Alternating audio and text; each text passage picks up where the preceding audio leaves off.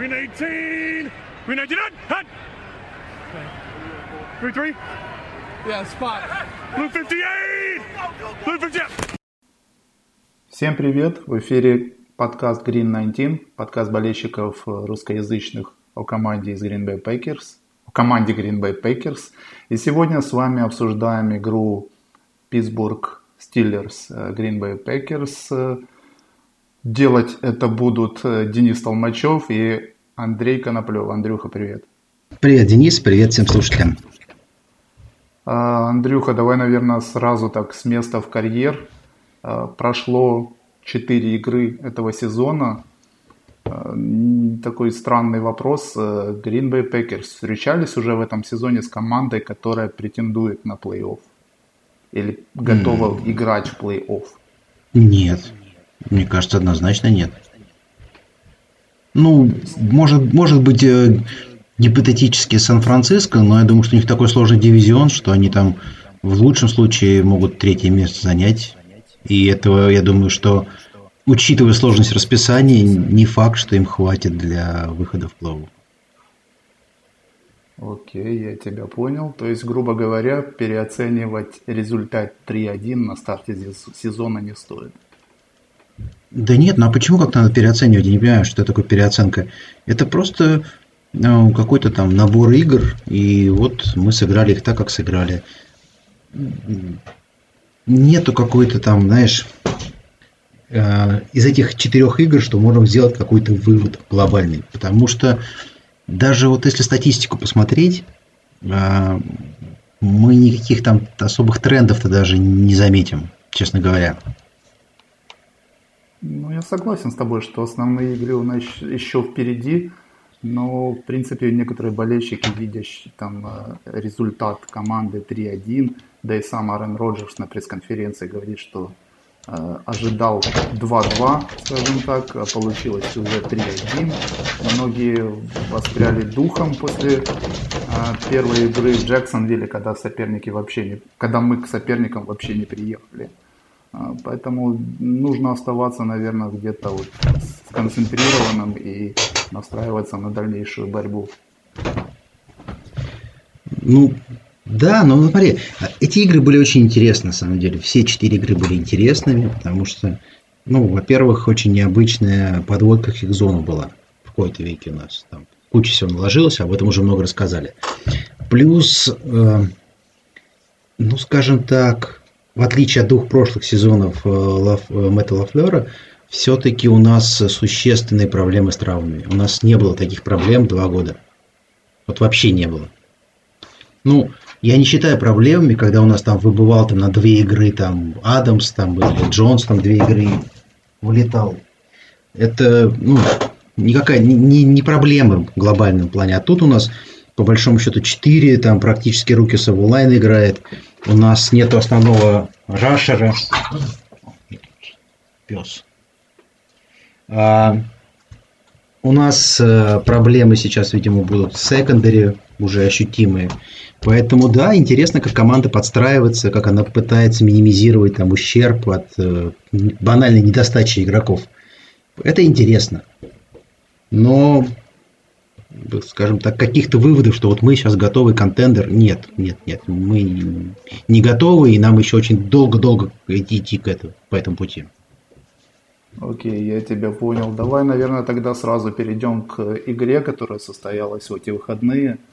Uh, у нас из-за проблем, как ты уже сказал, с травмами вылетели основные игроки, скажем так, даже не просто основные, элитные игроки, это Дэвид Бахтиари и э, Дженкинс в линии МВС определенный уровень э, все-таки игры показывает, и вполне можно считать его э, игроком стартового состава. Как ты оценишь игру нападения без вот этих трех игроков конкретно в этом матче? Ведь в Стиллерс э, защита, в принципе, достаточно квалифицированная. Как мы сдержали их? Ну, смотри, мы сдержали. Я думаю, что они, скорее всего, не справились с тем, что держать нас. Да? Ну, вот это прям вот было очень интересно. Не то, что интересное, по сюжету или интересное по какому-то уровню игры, который мы показали, а было очень интересно, вот именно тренерская игра, как э, э, Хейкет и Лафлер подстроились, да, то есть взяли то, что у них есть, и пытались с помощью этого достичь результата. Очень было интересно. Вот было в, кан- в нашем канале, э, в канале у Андрея было и много интересно таких э, зарисовок, разбор, когда выходили там построения с тремя тайтендами выносные. Очень много загрузили первый раз в сезоне Эйджи Дилана, и он, в принципе, неплохо себя проявил, но это не просто как бы он проявил себя там и набрал э, там порядка 80 ярдов на выносе. Это вся система блока была подстроена, и вот просто продавливали это вот этой массой, то есть играть 8 блокирующих и выносящего очень мощного. Но это не так часто в современной НФЛ можно встретить. Да, смотри, э, согласен полностью с тобой, что э, эта атака дарит какое-то чувство уверенности с самого начала игры.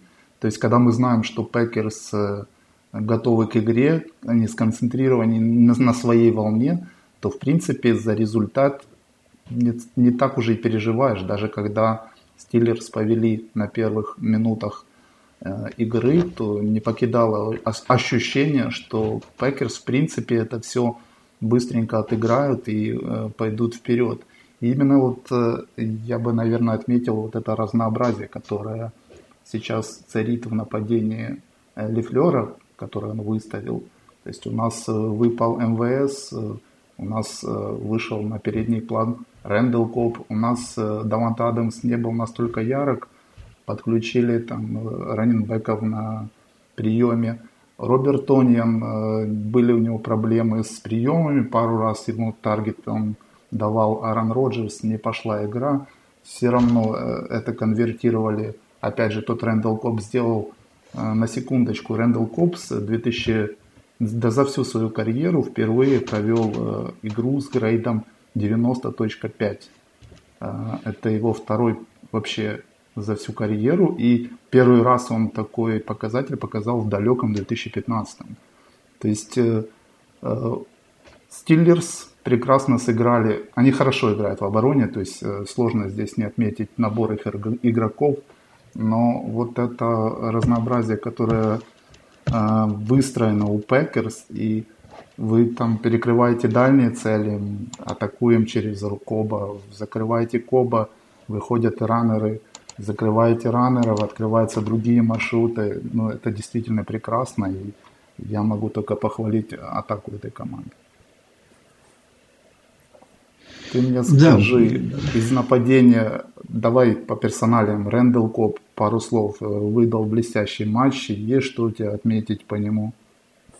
Ну, ну, он как теперь все, ему нужно было время на адаптацию, он вписался, но не надо, опять же, переоценивать и говорить, что он так будет проводить там каждую игру или через игру. Конечно. Э, мне кажется, несколько подкастов назад я говорил, что это хорошее подписание с учетом там реструктуризации контракта, он не так дорого нам стоит, что он проведет э, несколько отличных игр, скорее всего, в этом сезоне, вот даже одну провел, Э, тут я как бы был прав.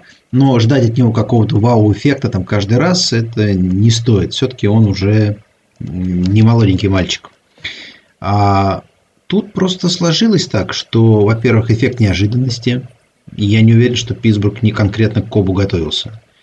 И вот Коб вот на этих, э, в, этом, в этом нападении, в этих маршрутах пересекающихся, да, прям было видно, что он чувствует себя как рыба в воде. То есть а, там же все построено по большому счету на тайминге. Да, и как только вот, э, вот это взаимопонимание с Роджерсом пришло, да, он посылает ему мяч именно в, в ту секунду, в ту точку, где он с ним коп сам встречается. И по большому счету практически все его передачи были уже ну, в открытом поле, и рядом не было корнербеков. И даже вот в конце, помнишь, там был момент на третьем дауне, в четвертой четверти, когда он перехватил передачу, э, ну, видимо, скорее всего, Адамсу адресованную. Да-да.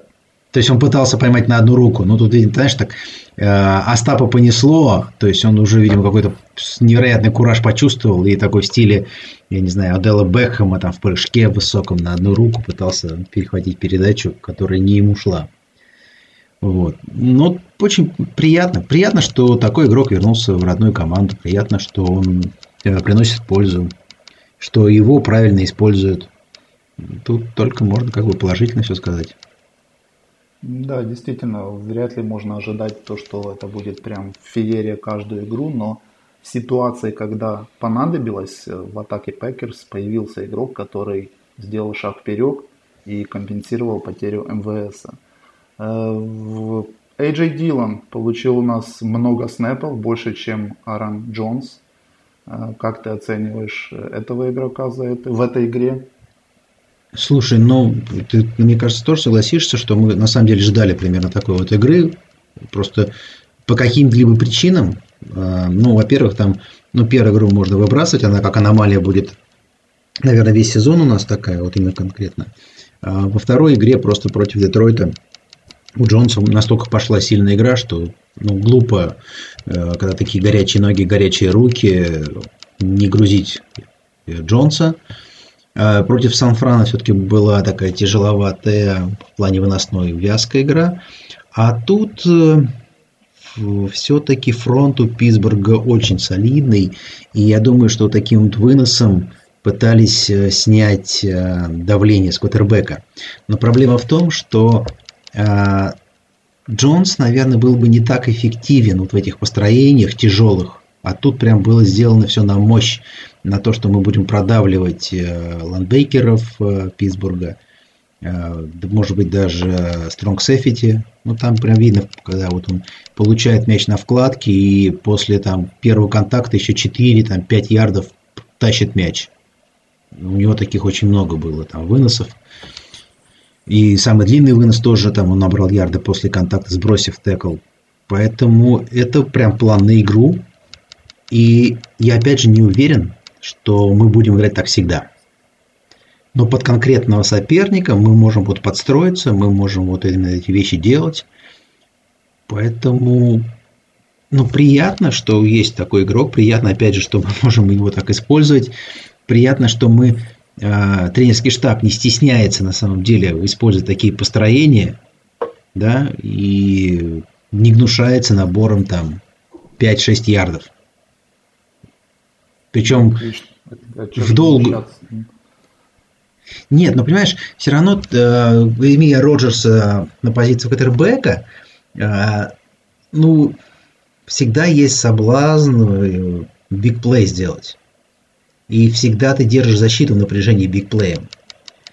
И оттягивают этот бигплей, играя через вынос, постоянно набирая там 5, 6, 7 ярдов, да, ты как бы в эту защиту погружаешь в это напряжение, потому что она же, ну вот сейчас они сыграли вынос, там должны там сейчас вот пас, опять вынос, опять вынос, опять вынос. Когда же они наконец вот Рожер сбросит? И происходит это на самом деле такой вот не, самый неожиданный момент на принимающего, которого не берут расчет. Ну да, то есть, э, как, как я уже отмечал, это разнообразие, но настолько сложное для соперника, когда ты ну, по факту не знаешь, от кого, от каждый из игроков, который сейчас находится в нападении, может э, нанести урон, э, может занести очки, может э, набрать много ярдов. Эйджей Дилан, которого подключали, и мне нравится, что Эйджей Дилана начали использовать на коротких ярдах. То есть вот эти, когда надо было, надо заработать небольшой промежуток, но набрать первый даун. Эджи Дилан 5 первых даунов набрал э, ногами по земле. То есть то, что в принципе мы и ждали, когда появился этот игрок в нашем ростере. С, кстати, ты же слышал, как Лефлер сказал, что он перепутал э, на одном из коле, перепутал, что это не Джонс, на поле. Ожидал то, что будет Аарон Джонс на поле, а там был Эйджей Дилан. Это был пас на, на фланг. И Эйджей Дилан абсолютно без проблем с этим справился. Ну, молодец. Какие тут могут быть к нему вопросы? Ты мне скажи, у нас вот э, вопрос подкасту был. Келлен Хилл у нас же есть еще в запасе. Ну, понятно, что ради Хила э, урезать или не, перепод, не подписывать Аарона Джонса никто бы в здравом уме не, был, не делал. Э, Келлен Хилл, когда, когда нам ждать его? Когда логично вводить игрока в игру, давать ему какие-то снэпы? Ну, во-первых, это, это НФЛ, достаточно посмотреть там список ну, травмированных э, за, после, за 4 недели и понять, что это как бы висит над, над командой, над любым игроком команды всегда вероятность. Поэтому э, ну, можно не сомневаться, что он получит свои там снэпы в, люб, в любой момент. Ну, это, это вот футбол. Дальше мы же понимаем, что когда подписывали, продлевали Джонса, и он как бы действительно полностью заслужил свой контракт, и мы можем только радоваться, что структура его контракта такая, что он с нами, скорее всего, на два года. Ну, вот это объективно, да? Но невозможно платить раненбеку 19 миллионов там, через три года. Просто. Соответственно, скорее всего, там будет э, в лучшем случае для нас, да, что это будет какая-то реструктуризация системная, там, возможно, экстеншн, и тогда Джонсон останется с нами. В принципе, это было бы неплохое решение, но весьма вероятно, что его могут просто отрезать или обменять, ну, там уже варианты различные. А, и тогда вот настанет время Хила, если он за эти два года проявит себя должным образом. Окей, по Хилу понятно. Эм, сложно нам обойти такую тему, как э, линия блока. Э, Все, опять же, помним, держим в голове, что вылетели Бактиари и Дженкинс. Надеемся, что они скоро вернутся. В принципе, прогнозы оптимистичны. Э, как оценишь игру линии, в которой куча молодых парней, даже андрафты ты есть? В целом, как тебе нравится? Ну, я не могу сказать, что мне прям ну, нравится, нравится, да. Учитывая обстоятельства, конечно, это очень круто, как они играют. Как вообще вот э, перестроили игру, как помогают э, тайтенды, фулбеки, то это, конечно, очень круто.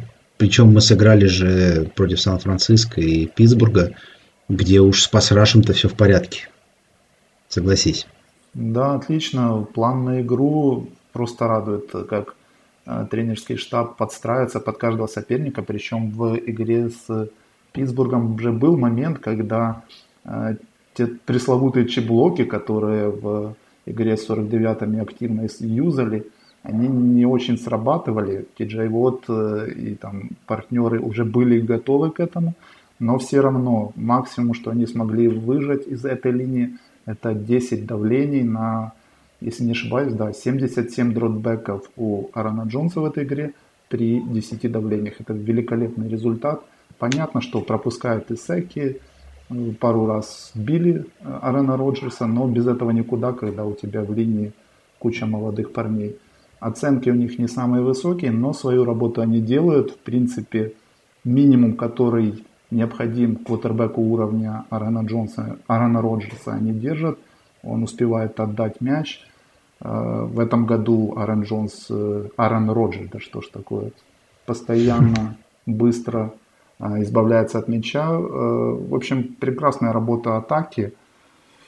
Я не знаю, есть у тебя какие-то претензии? Давай так, мы слишком много нахвалили. Есть какой-то негатив? Нет. Вопросы по кому-то? Нет, смотри, я бы размышлял бы не с точки зрения там, негатива, позитива, я бы посмотрел перспективы. То есть, скорее всего, Дженкинс вернется в следующей игре. Потому что если бы было что-то посерьезнее, его поместили бы в краткосрочный э, injury reserve. Mm-hmm. Да, две игры прошло, я думаю, что он вернется, там все-таки что-то несущественное. И, кстати, вот это очень укладывается, что там, как правило, игроку при небольшой травме у нас дают две игры вот именно вот полностью восстановиться. Три недели вполне хороший срок. Да, учитывая, что там от игры до игры, а, через две игры возвращается Бахтиари. И, соответственно, посмотри просто перспективы. У нас Бахтиари занимает позицию левого текла. Мы не знаем, каким он вернется, но надеемся, что все-таки это будет апгрейд по сравнению там э, с тем игроком, который сейчас занимает нас левый текл. Э, Дженкин, скорее всего, перейдет на позицию, наверное, правого гарда. И тогда у нас э, линия будет в варианте с Бахтиария, э, ну, Патрик, либо Раннин, э, Майерс, Дженкинс. То есть ты думаешь, э, на левого гарда оставят, оставят Джона Райана, правильно я понимаю?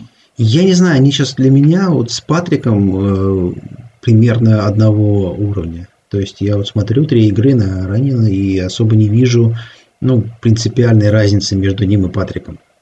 Это два очень отличных, ну, хороших гарда, очень крепких таких. Э, возможно, для команды в перспективе выгоднее, может быть, наигрывать Ранина.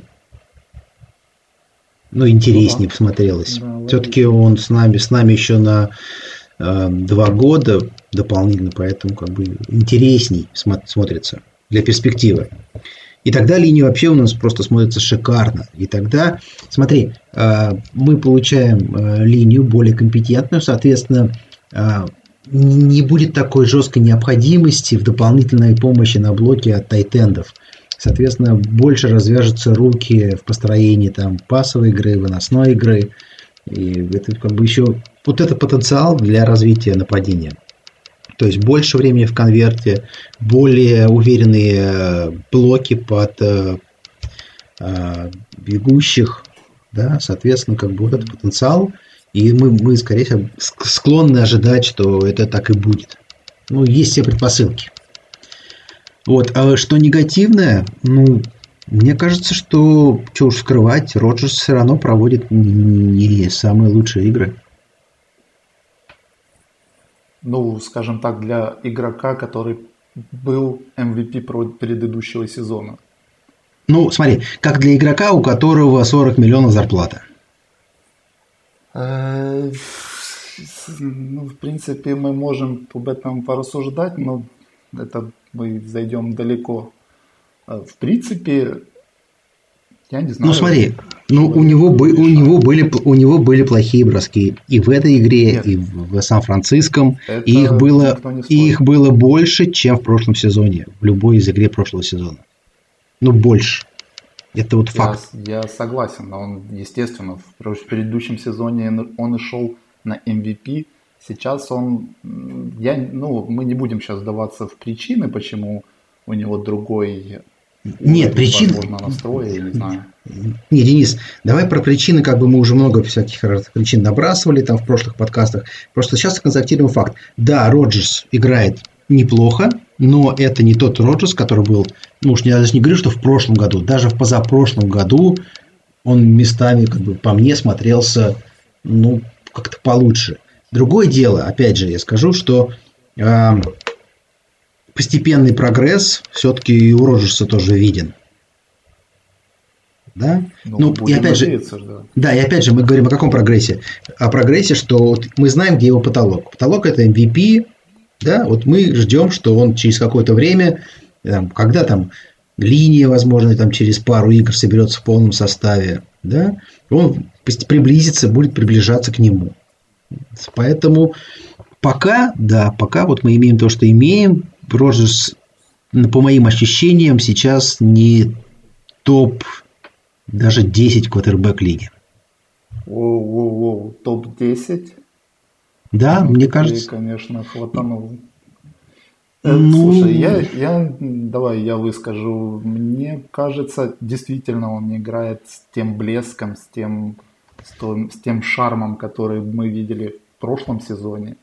Но опять же, как мы видим, Возможно, наверное, если сориентироваться вот на нашу оборону, которая с каждой игрой пытается набирать, пытается сыгрываться, пытается входить в игру, мне кажется, вот точно такой же момент есть и с квотербеком, который э, не рвет с первых игр. Да, у него какой-то раз, разбаланс идет, но опять же, последние две игры с Адамсом Э, в, в Ден, господи, с Детройтом. Великолепно нашли взаимопонимание, нащупали то самое, э, ту самую связь, Нет, которая Д- должна Денис, быть. Денис, с Адамсом против Сан-Франциско, а, а да, с, Детро... с Детройтом Джонс там игру ты делал. Да, я имею в виду к тому, что есть моменты, когда видно, что игрок ищет игру, он находит. Опять же, вот э, момент, который мы уже обсуждали ранее, то, что с Тонином были броски, но то Тониан не добежал, там, не дотянулся, то бросок был, когда Хейден э, за шиворот Хейдену кидали, но Хейден развернулся и успел э, перекрыть полет, хотя, в принципе, по логике нужно было перед э, э, тайтендом бросать этот мяч. То есть есть претензии, как бы вопросов нет, будем, ждем прогресс от игрока и очень надеемся, что этот прогресс будет к тем матчам, которые будут относиться к плей-офф.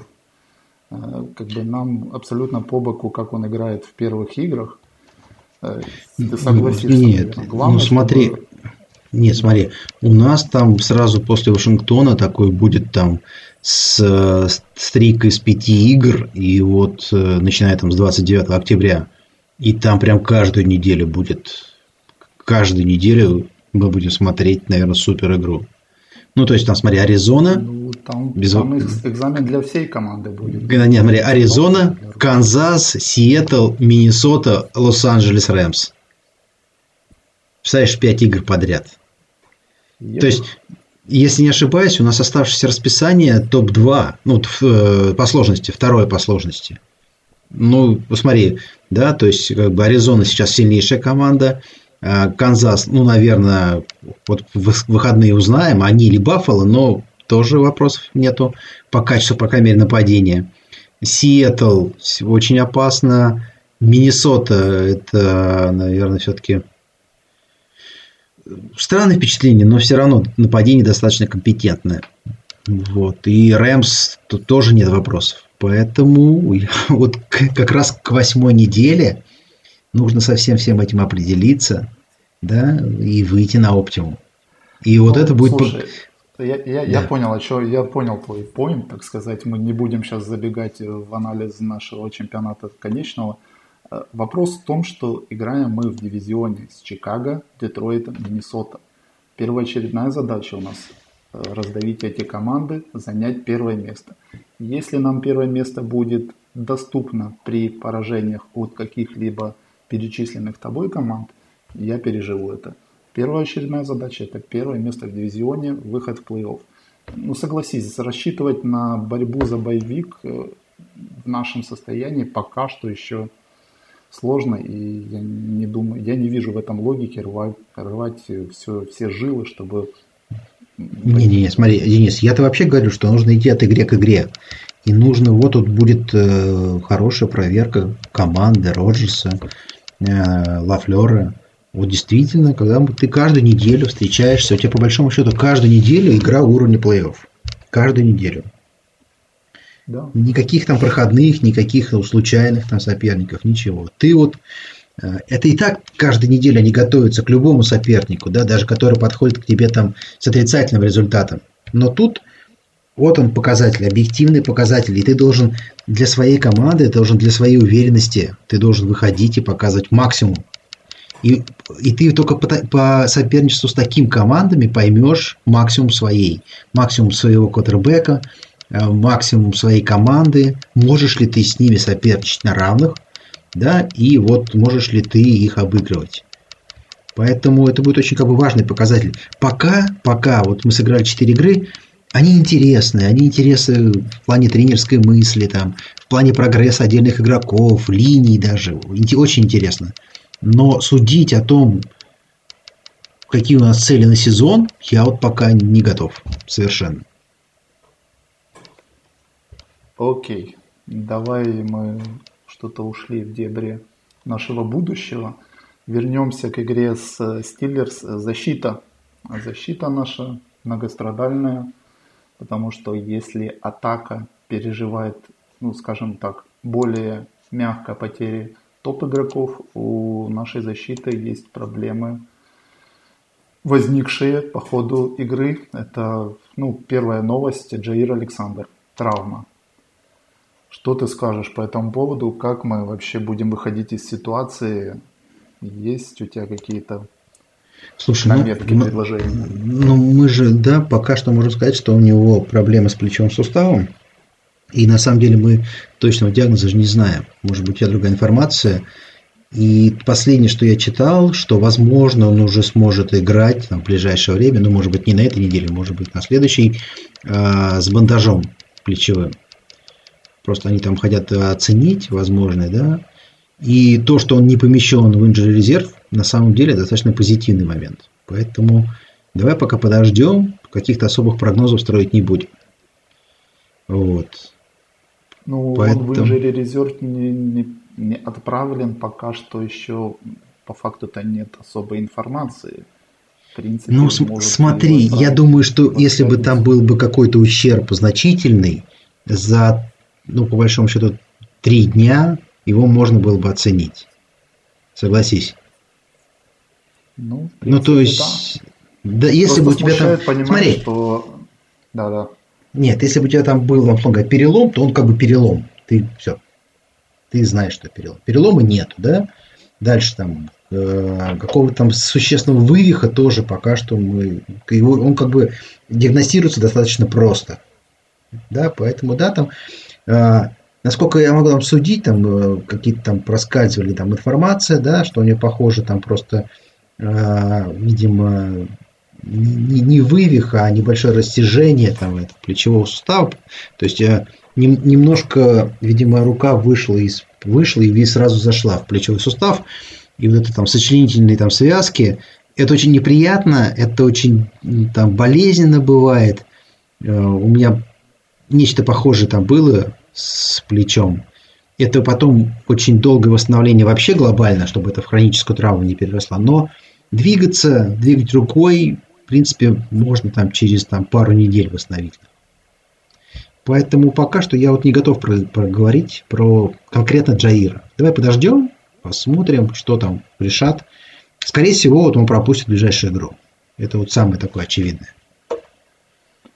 Окей, э, Джаир наша проблема. Вторая наша проблема, раз уж мы заговорили о травмах, за Дариус Смит, у которого операция на спине. Наш пасраж остается без своего лидера. Э, Рошан Герри сможет заменить? Слушай, ну ты же тоже смотрел игру, ты же прекрасно видел, что он делал. Ну, как вот, ну, на твой взгляд, мне кажется, сейчас очень достаточно понятно, что может Гэри, что он не может делать. Ну, мне просто смущает то, что Гэри остается в одиночку, потому что по ходу игры наш э, второй Смит тоже получал повреждения, и в таком э, ключе все нам на одних плечах Гэри не вывезет, конечно же. Нет, ну это нет. нет, ну это да, но все-таки, во-первых, он вернулся, а Смит. Э, опять же, надо сказать, что до игры с Питтсбургом он был нашим лучшим защитником по всем грейдам. Мне кажется, вполне заслуженно. Вот. Ну и Гэри был очень хорош. Мне понравился. Ну, вот момент, когда он сделал сек через линейного, по большому счету, просто вытянув руки, схватив за шиворот Бена и повалив обоих, ну, это, мне кажется, во всех Алайты лиги зашло. На этом деле. Бен, Бен, Бен, по-моему, Бен множит эту ситуацию на два.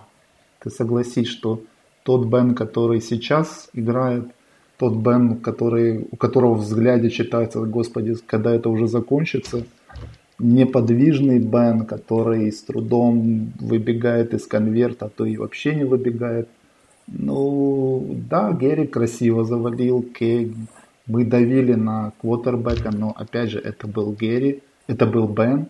А как ты ранее уже перечислял, впереди у нас, ой, какие серьезные соперники, и там парни куда мобильнее. Ну, будем, наверное, как бы уже смотреть, что там готовиться к этим играм. Посмотрим, подождем. Меня немножко... Да. Меня, Мария, меня порадовало, допустим, что в этом сезоне уже, вот, можно сказать, а, Кенни Кларк в отличной форме. А, я немножко переживал, я надеялся в этом сезоне, что будет такой прорывной за а, Кеки. Но вот последнюю игру он очень хорошо провел. Поэтому потенциально, если у нас будет там давить в 4 человека Гэри, Смит, э, Кенни Кларк и Кеки, то я думаю, что это ну, неплохой вариант. А там надеемся, что все-таки и Смит там, через сколько, 8 недель сможет. Потому что травма спины это что-то настолько сложно. То есть можно вылететь на сезон, по большому счету. Можно вообще все это в хроническое. А можно, ну, восстановиться там за 4-5 недель. Поэтому давайте подождем. Да, скажи мне, э, наши дилаймены, по-моему, вот как раз тот момент, который, возможно, и поможет нам пережить потерю Задариуса Смита, это серьезная игра дилайменов Кенни Кларка и Кики Кинсли. Кики, который проснулся наконец-то таки, вспомнил, что он игрок с потенциалом, за что его, собственно, хвалили в прошлом году. И э, если вспомнить предыдущие игры, грейды у него были просто ужасные. Там в одной из игр он был худшим игроком. В этой игре, в игре он, у него грейд 91,3, великолепный уровень. И я надеюсь, ну, что эти парни будут Смотри, Денис, да, тут давай все-таки сделаем скидку, что текущая линия Питтсбурга, наверное, одна из слабейших в лиге. Ну, вот так, так сейчас. Поэтому тут оценки и на грейд повлияло, все-таки он фамбл форсировал, поэтому это сразу там поднимает оценку, существенно завышает. Да, ну, ну согласись, э, вынос э, Питтсбурга, их новичок, э, раннер, прости, как вылетело у меня, Найджи Хэрис, ну, вы, вы, вынос это не раненбэк, вынос это игра линии. Нет, это, а линия, это пи, линия, линия Питтсбурга второй сезон просто это набор, я не знаю, ну, прям нет слов. Меня, знаешь, меня в Питтсбурге, если к Питтсбургу там, дальше переходить, удивило, как быстро у них вот это все развалилось. То есть они два, два года назад, их линия была топ-3. Прям вот. А болельщики Питтсбурга говорят, что это прям, вот, э, прям корреляция с тем, как у них ушел тренер онлайн. И все. И те же самые игроки даже в прошлом году уже не показывали такой игры. А тут даже и опытные гарды ушли, и все, и там играют либо какие-то молодые, либо сбитые летчики, и это выглядит все не очень хорошо. Поэтому оценивать как бы наших игроков, вот по четырем играм можно сказать, что там Гэри показывает уровень, Кларк неплохо, Смит. А, надеюсь, что Кеки проснется и тоже на этом уровне. И с этими четырьмя в основе можно играть.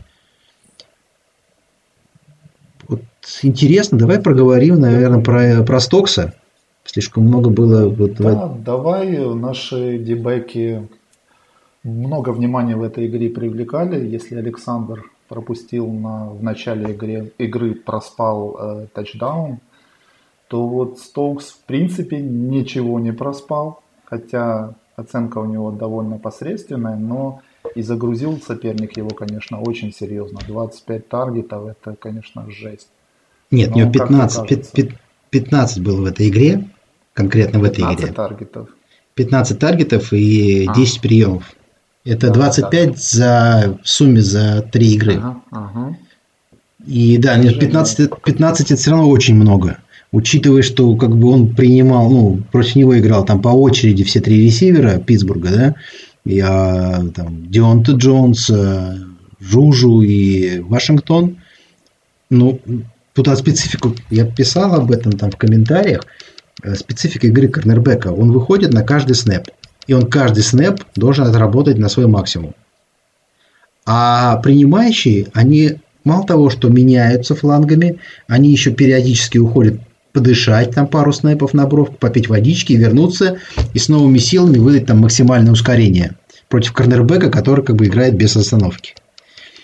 И мне кажется, это прям вот целенаправленная была, ну, знаешь, когда там такая э, усталостный перелом бывает, когда очень там нагружаешь, нагружаешь, нагружаешь одну точку, и в конце концов там кость ломается. Какая бы она крепкая ни была. А тут мы, даже несмотря на то, что он пропустил, там, допустил 10 приемов, он не допустил ни одного бигплея, есть там проблемы, мы все равно как бы там, ну, вот он нарушает правила. Но я думаю, что это все-таки вот наберется опыта немножечко, почувствует вот ту грань э, в НФЛ, которую можно вот допускать ВКонтакте, и я думаю, что это ну, не сразу, но со временем уйдет. Там, может быть, там сезон-два ему понадобится.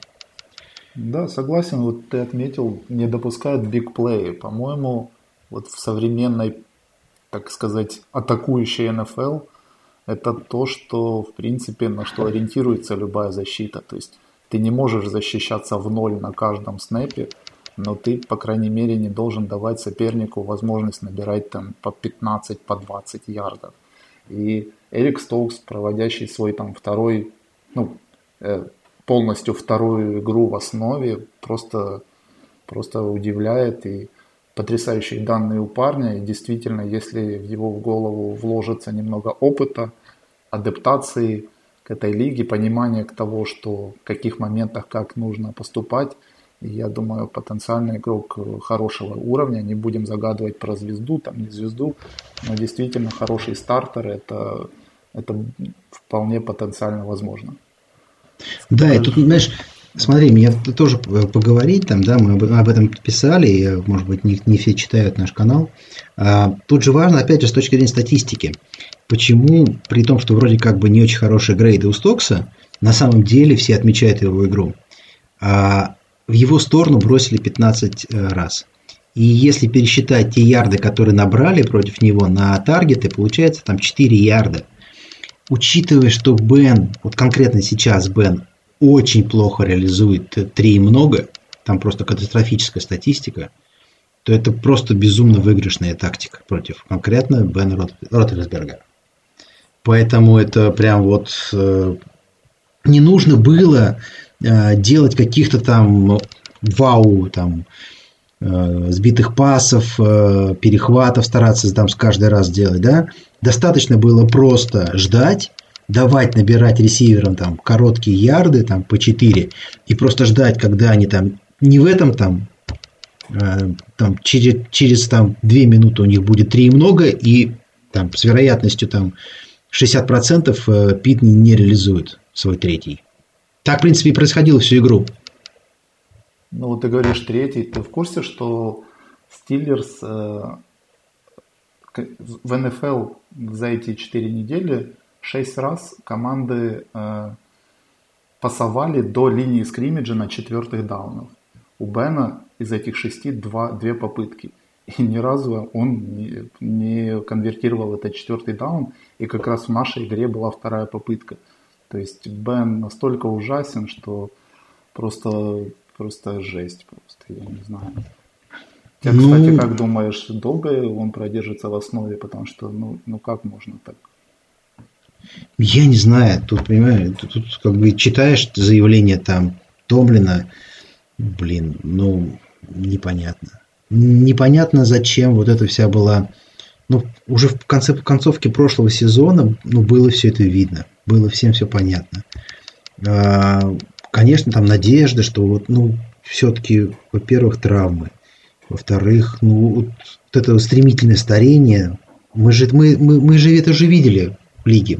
По большому счету, раз в 2-3 года действительно э, великий квотербек прям вот за год превращается. Да, просто вот да, все. Да. И, и это прям видно, видно, видно, видно. И вот тут момент, когда это нужно остановиться. А, к сожалению, мы как бы видели Пейтона, мы частично видели все это на Бризе, а, и мы в прошлом году увидели все это в Бене, да, и это было как бы, ну, я не знаю, что, что ждали, что чудо произойдет в этом сезоне. Нет, он стал даже хуже, чем был в прошлом году. Не, да, не знаю, что... Да. Ну, это, я, блин, грустно, грустно, я полностью согласен. Вот этот момент, когда щелчок пальца, начинается новый сезон, и, и квотербек, который не то что не последний, абсолютно элитнейший квотербек, просто превращается в какого-то испуганного, избитого, хотя ну, по возрасту он вполне здоровый молодой человек, но в один момент он превращается в человека, который в этом, знаешь, вот этот бурлящий вокруг агрессивный футбол, и он стоит, не понимает, что вообще я здесь делаю. Мне вообще иногда складывается впечатление, что, знаешь, очередной раз, когда зайдет какой-то сек более или менее жесткий, он скажет, что ребята, да ну его нахрен, и я завязываю. Ну, знаешь, тоже проскакивала такая мысль, и такой там типа, а, и пойду, пойдет там в сторону бровки. Ну, жал, жалко на это смотреть, на самом деле. Да, да. А ты, кстати, не слышал в подкасте Макфи, Роджерс рассказывал, как он в этой игре подножку получил. Это как раз к вопросу о том, как кутербэк выключается.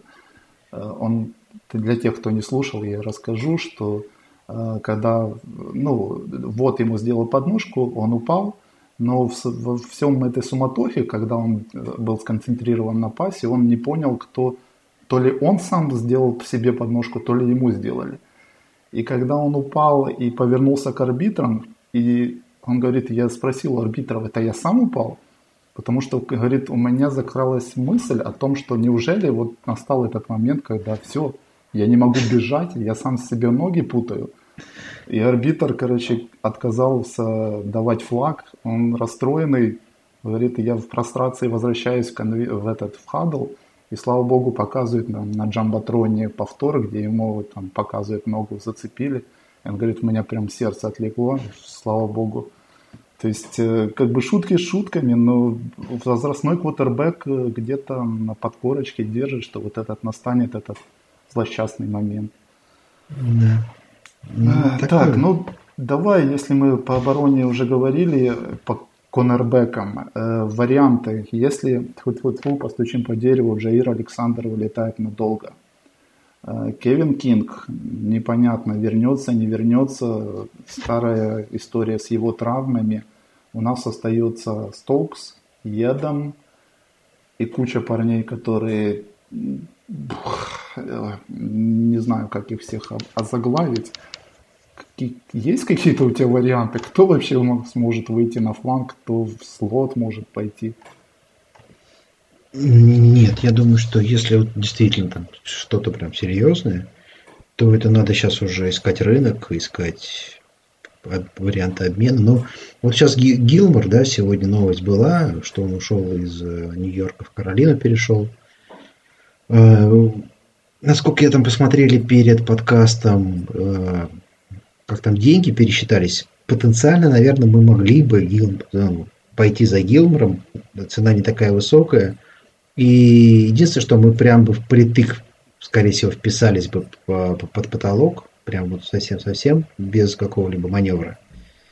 И знаешь, меня как бы немножко вот то, что в Гил, ситуация с Гилмором, что Брайан Беличек, он как бы, как правило, всегда очень четко находит момент, когда расстаться с игроком.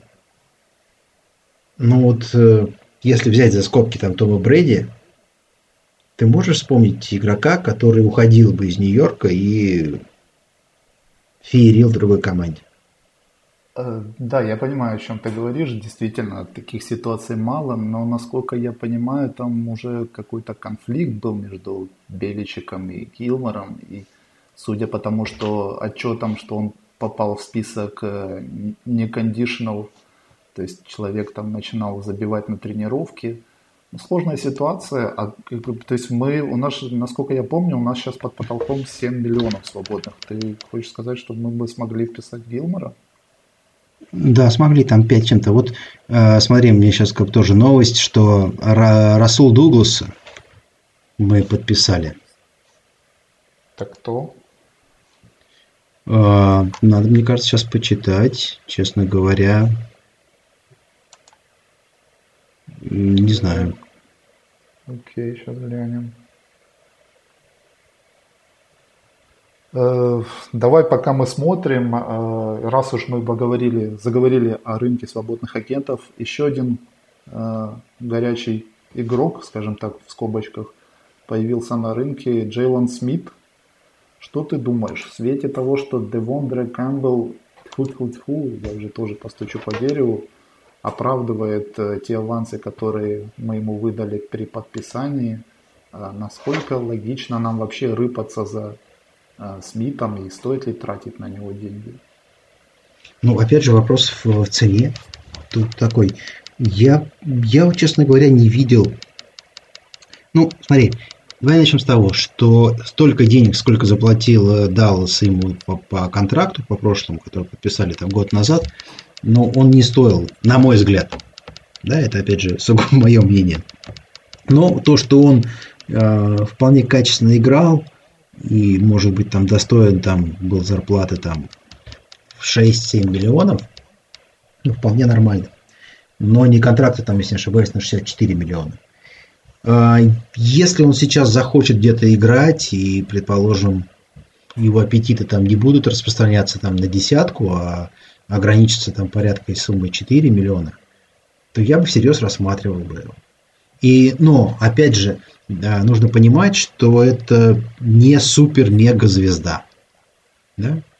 Потому что это, это и не мусор, да, это и не какой-то там сбитый летчик, да, но и не суперзвезда. Это, скорее всего, нужно адекватно оценить, что это просто крепкий ландбейкер, имеющий определенные проблемы, да, есть проблемы, а, но э, по сравнению с теми парнями, которые выходят играть э, рядом с Кэмпбеллом у нас, это все равно будет апгрейд.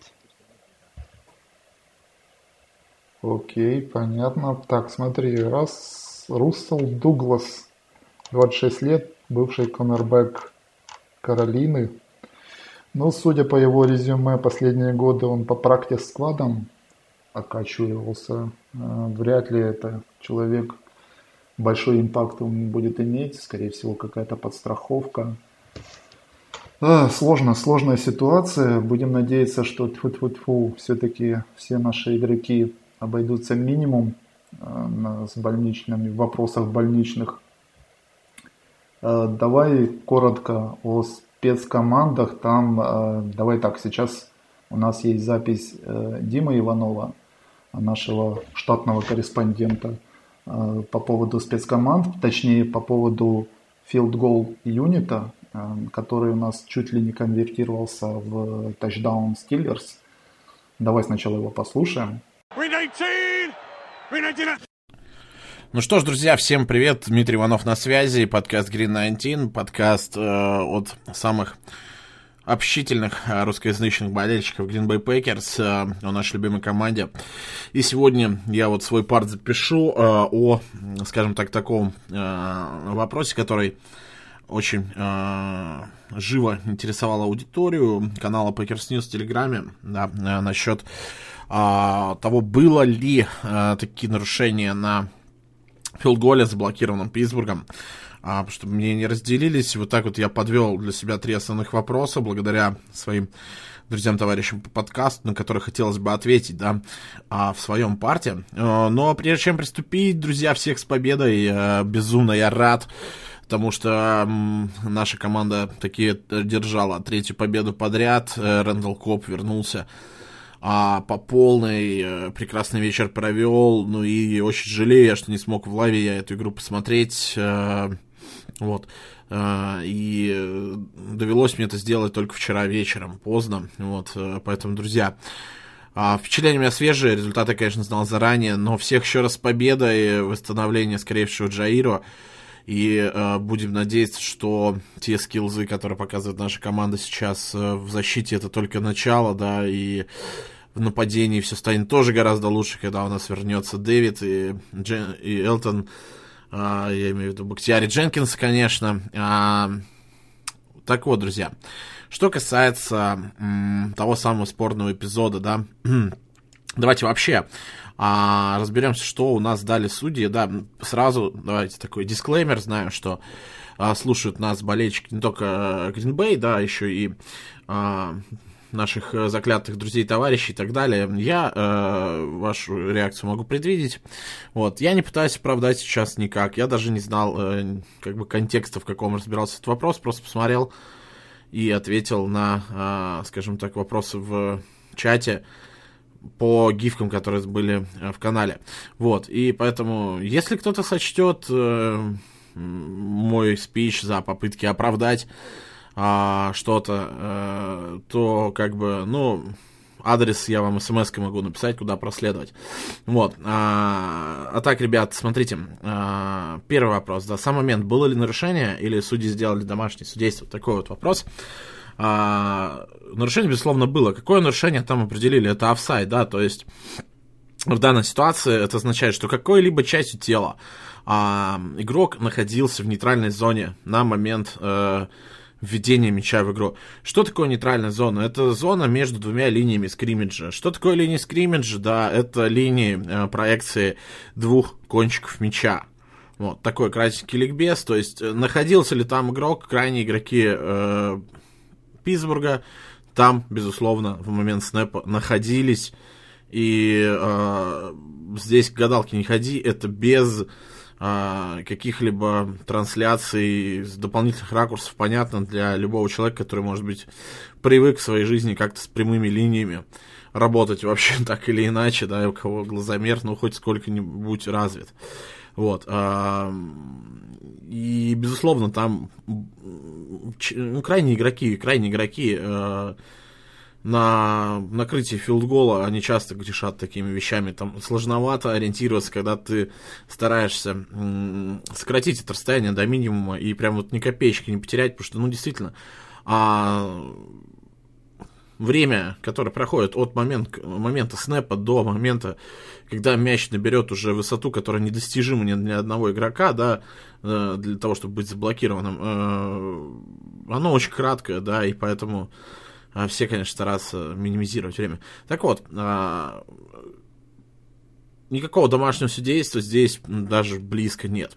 Вот. Второй момент, скажем так, о системности нарушений, да, а, точнее, системности проблем. А, что это было, потому что, смотрите, из 49ers а, многие усмотрели то, что а, игрок э, команды накрытия филдгола таки коснулся мяча рукой, а, там какими-то миллиметрами пальцами. Я вот, к сожалению, так вот особо этого и не видел только пара фото, да, и не могу говорить об этом с уверенностью. И что там, почему там постоянно пробегают. Вот тогда пробежали, здесь пробежали, и вот как бы и победы тогда могло не случиться. Сейчас понятно, что не помешало бы это. Вот. А, потому что, ну, друзья, посмотрите, а, а, ну, как бы начнем с простого, да, сколько игроков на поле у каждой команды? 11. Вот. И а, двое у команды пробития филдгола э, занимаются именно пробитием. Остальные 9 блокируют, да, блокируют фил, для филдгола. И э, один из них вообще long snapper. То есть, по сути, 8 человек всегда должны сдерживать большее количество людей. То есть, э, это нормально. Если вы посмотрите э, на э, приснэп позицию что э, Питтсбурга, что Сан-Франциско перед этими филдголами, да, вы увидите, что на одной стороне был явный перегруз. И это нормально всегда. Смотрите, э, опять же, третий вопрос, который вот был выделен, да, это на что рассчитывает координатор, когда ставит Тони, она блокирует сразу двоих. Это все связано с этим. А, это абсолютно нормальная вещь. То есть любая схема блокирования филдгола, а, предполагает, что все-таки один из набегающих, он а, таки доберется до, до мяча. Вот, там уже будут нюансы для набегания, да, как э, накрытие, точнее, филдгола. А, как это делать. А вот для команды защищающей, для команды пробития, да, э, скажем так, нюансов-то немного. И крайние игроки выполняют очень простую функцию. Обычно как раз-таки формат тайтенда игроки, да, самые высокие, самыми длинными руками. Их задача буквально а, занять как можно больше места во внешней стороне от себя, да, расставив руки. Вы, кстати, можете, ну, внимательно Сан-Франциско посмотреть там, да, или там с Питтсбургом. Это движение, в принципе, происходит. То есть занять как можно больше места, чтобы по правой стороне, что сейчас вот, да, а, происходило, оббегали по как можно более широкой траектории тебя, чтобы расстояние от изначального положения до конечного стало как можно больше, более коротким. И как можно более скажем так, э, ну, здесь уже вопросы к углу, да, какой угол выгоднее, потому что вроде бы как есть кратчайшее расстояние от этой крайней точки до э, прямой, по которой летит мяч, это катет, скажем так, условно. Есть гипотенуза, да, это длиннейшее расстояние, там получится э, до точки, в которой мяч был пробит. Вот, э, и там накрыть вероятность больше, потому что мяч ниже. А чем больше к точке подъема, скажем так, к вот этому кратчайшему расстоянию, тем мяч выше. Вот, и, но здесь как бы вопрос в том, что а, точку, где мяч ниже, он покидает гораздо раньше, вот, тоже, и высоту-то набирает достаточно быстро, а, потому что любой кикер старается бить с запасом, а, например, на высоту штанги ворот, скажем так. Ну, там тоже э, нужно просто взять бумажку, это все нарисовать, и будет понятно. Так вот, э, любой винг, да, э, игрок позиции Тонина должен был просто сделать так, чтобы его оббегали пошире. Что идет не так? Э, возможно, вопросы, ну, то есть, смотрите, э, вопросы в тайминге, да, вопрос в том, что, э, возможно, именно э, что-то с long snap'ом, либо с punter'ом не так в каких-то нюансах. Возможно, Кросби что-то не так с разбегом. А, возможно, еще что-то, потому что, получается, не соблюдается тайминг. И если вы посмотрите любой филдгол, то в любом случае кто-то до мяча добираться будет рано или поздно. Просто чаще всего мы этого даже не видим, потому что мяч уже вылетает. Вот. А, и все рассчитано только на тайминг. То есть задача некоторых игроков сделать так, чтобы просто э, побольше бежали, побольше бегали. А, и не выполнить эту задачу сложно. И они-то вроде с этой задачей справлялись. Вопрос, э, э, скажем так, почему все-таки мы еле-еле успеваем, ну, это вопрос каких-то десятых долей секунды. И мое мнение, что барахлит здесь именно связка holder long snapper, точнее long snapper holder. Вот здесь надо думать, э, искать виноватых. Может быть, что-то и с Мейсоном не так. Может быть, это просто звезды так сошлись. Может быть, вы видели, как поймали игроки Питтсбурга на одной из гифок, да, где там 30 FPS покадровая раскладка, как они поймали тайминг снэпа, да, что они буквально какие-то доли секунды стартовали. И стартовали они из офсайда. Вот, тогда и вопросов-то никаких нет, почему так случилось. Они стартовали э, с хорошим пойменным таймингом снэпа из офсайда, и, естественно, они успели. То есть произошло потом абсолютно то, что должно произойти. Вот и все, друзья. А во всем остальном этот филгол никак бы не повлиял на исход игры. Команда была сильнее, команда была интереснее, команда была живее. Команда играла. Это мои впечатления от матча. И не стоит, ребят, команда выигрывает, и обсуждать, что, а, скажем так, нам не нравилось, как не нравится, как мы выигрываем, это плохо. Это плохо. Давайте радоваться победам, давайте радоваться тачдаунам, давайте радоваться перехватам, секам.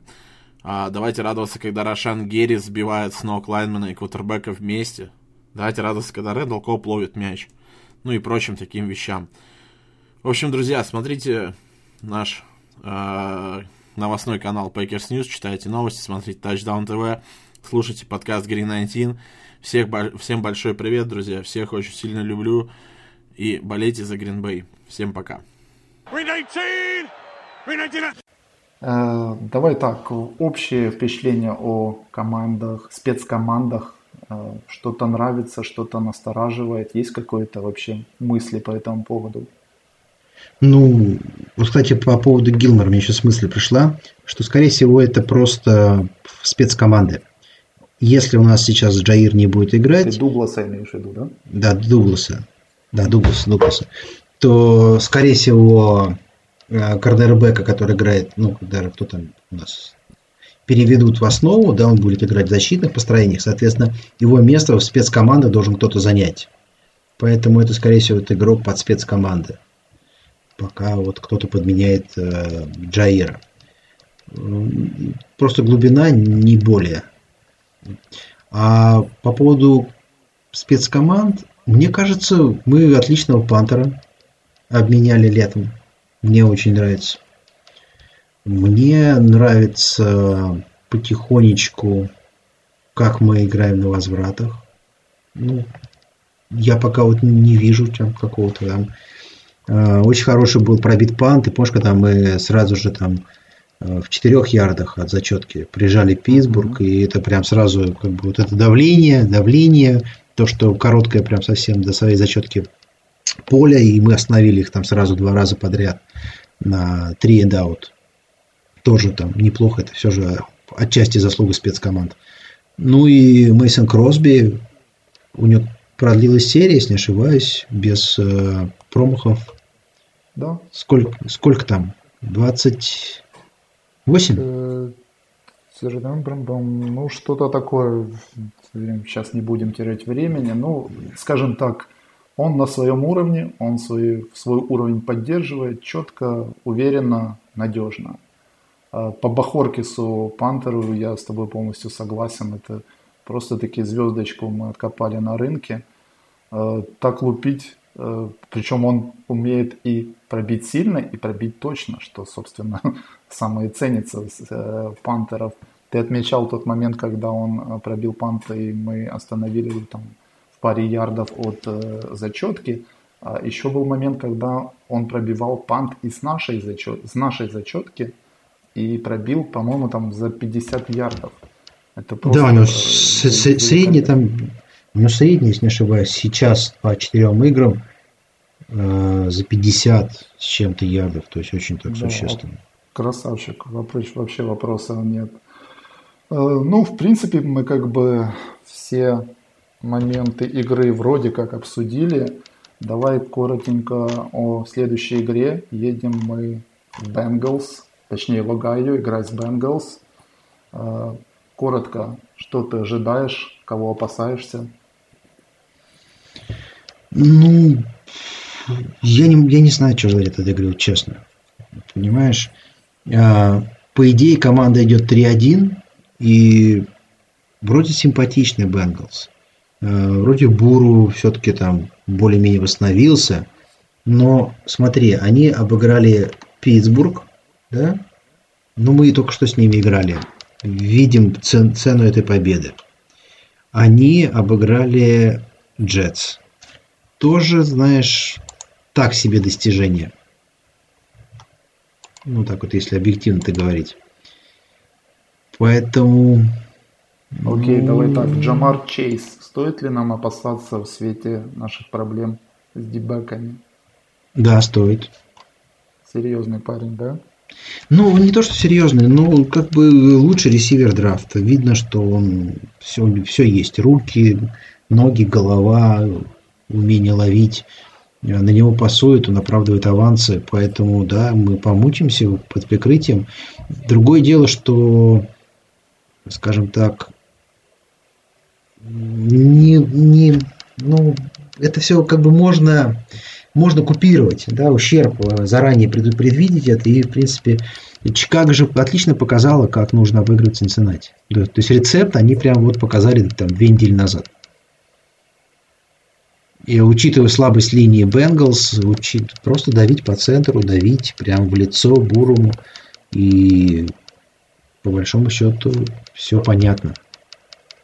Как это, как это сделать? Ну, я думаю, что надо выдать максимум Кенни Кларку, опять же, Гэри, Смиту и особых проблем, вот если удастся это реализовать, удастся обеспечить давление с более высоким процентом, чем мы делали в предыдущих играх, я не вижу каких-то там существенных там, проблем которые Цинциннати может там сделать. Окей, понятно. Ну, в принципе, как мы начинали наш подкаст, если Пекерс сыграет свою игру, то, в принципе, все может позитивно сложиться. Нет, нет, нет, Денис, тут не то, что свою игру. Я думаю, что тут нужно будет выпрыгнуть из штанов э, фронта. То есть, смотри. Прям, мы... прям с Бенгалс, чтобы мы выпрыгнули из штанов? Я думаю, что по, по надо будет выпрыгнуть из штанов. Смотри, это мы можем себе позволить против Бена играть и сделать там давление там, ну, много, но не прям какое-то колоссальное количество. Да? Это мы можем против э, Джимми Гаропола тоже, и то проблемы там создал нам колоссальные. Да? То есть на грани все было. Это против Гофа тоже мы можем себе позволить там два сека за игру. А против Буру мы не можем себе такого позволить. Нам нужно давить его ну, блин, я думаю, процентов 50-то точно, а еще лучше его регулярно как бы бить. Окей, поэтому, поэтому, поэтому я думаю, что если мы будем давать время, то он найдет своими передачами и Бойда, и Джамала, и Чейза. Если мы лишим его времени в конверте, если мы его прям э, прижмем, то я не вижу проблем в принимающих ресиверах Окей. А как сложилась игра с Бенглс, вы узнаете в следующем подкасте. В принципе, спасибо тебе, Андрюха, что ты пришел в эфир, разжевал нам все подробности игры со Стиллерс. Э, как бы благодарим всех наших слушателей. Э, вопросов было немного в этот раз, э, как, как в принципе ожидаемо, когда команда выигрывает, особо ни у кого вопросов нет, все рады, все довольны. Был еще у нас вопрос по поводу закрытия подкаста. Я не думаю, что мы настолько категоричны в этом вопросе. Если будут какие-то изменения, то это возможно будут какие-то изменения по поводу периодичности выхода подкаста. Но опять же, это все в обсуждениях и не стоит паниковать раньше времени. Всем спасибо, продолжайте болеть за Пекерс, смотрите Touchdown TV, читайте канал Green Bay Packers, заходите на страничку ВКонтакте Green Bay Packers. Всем хорошего дня и хорошей следующей игры. Пока. Пока-пока. Stickers, stickers, stickers. B19!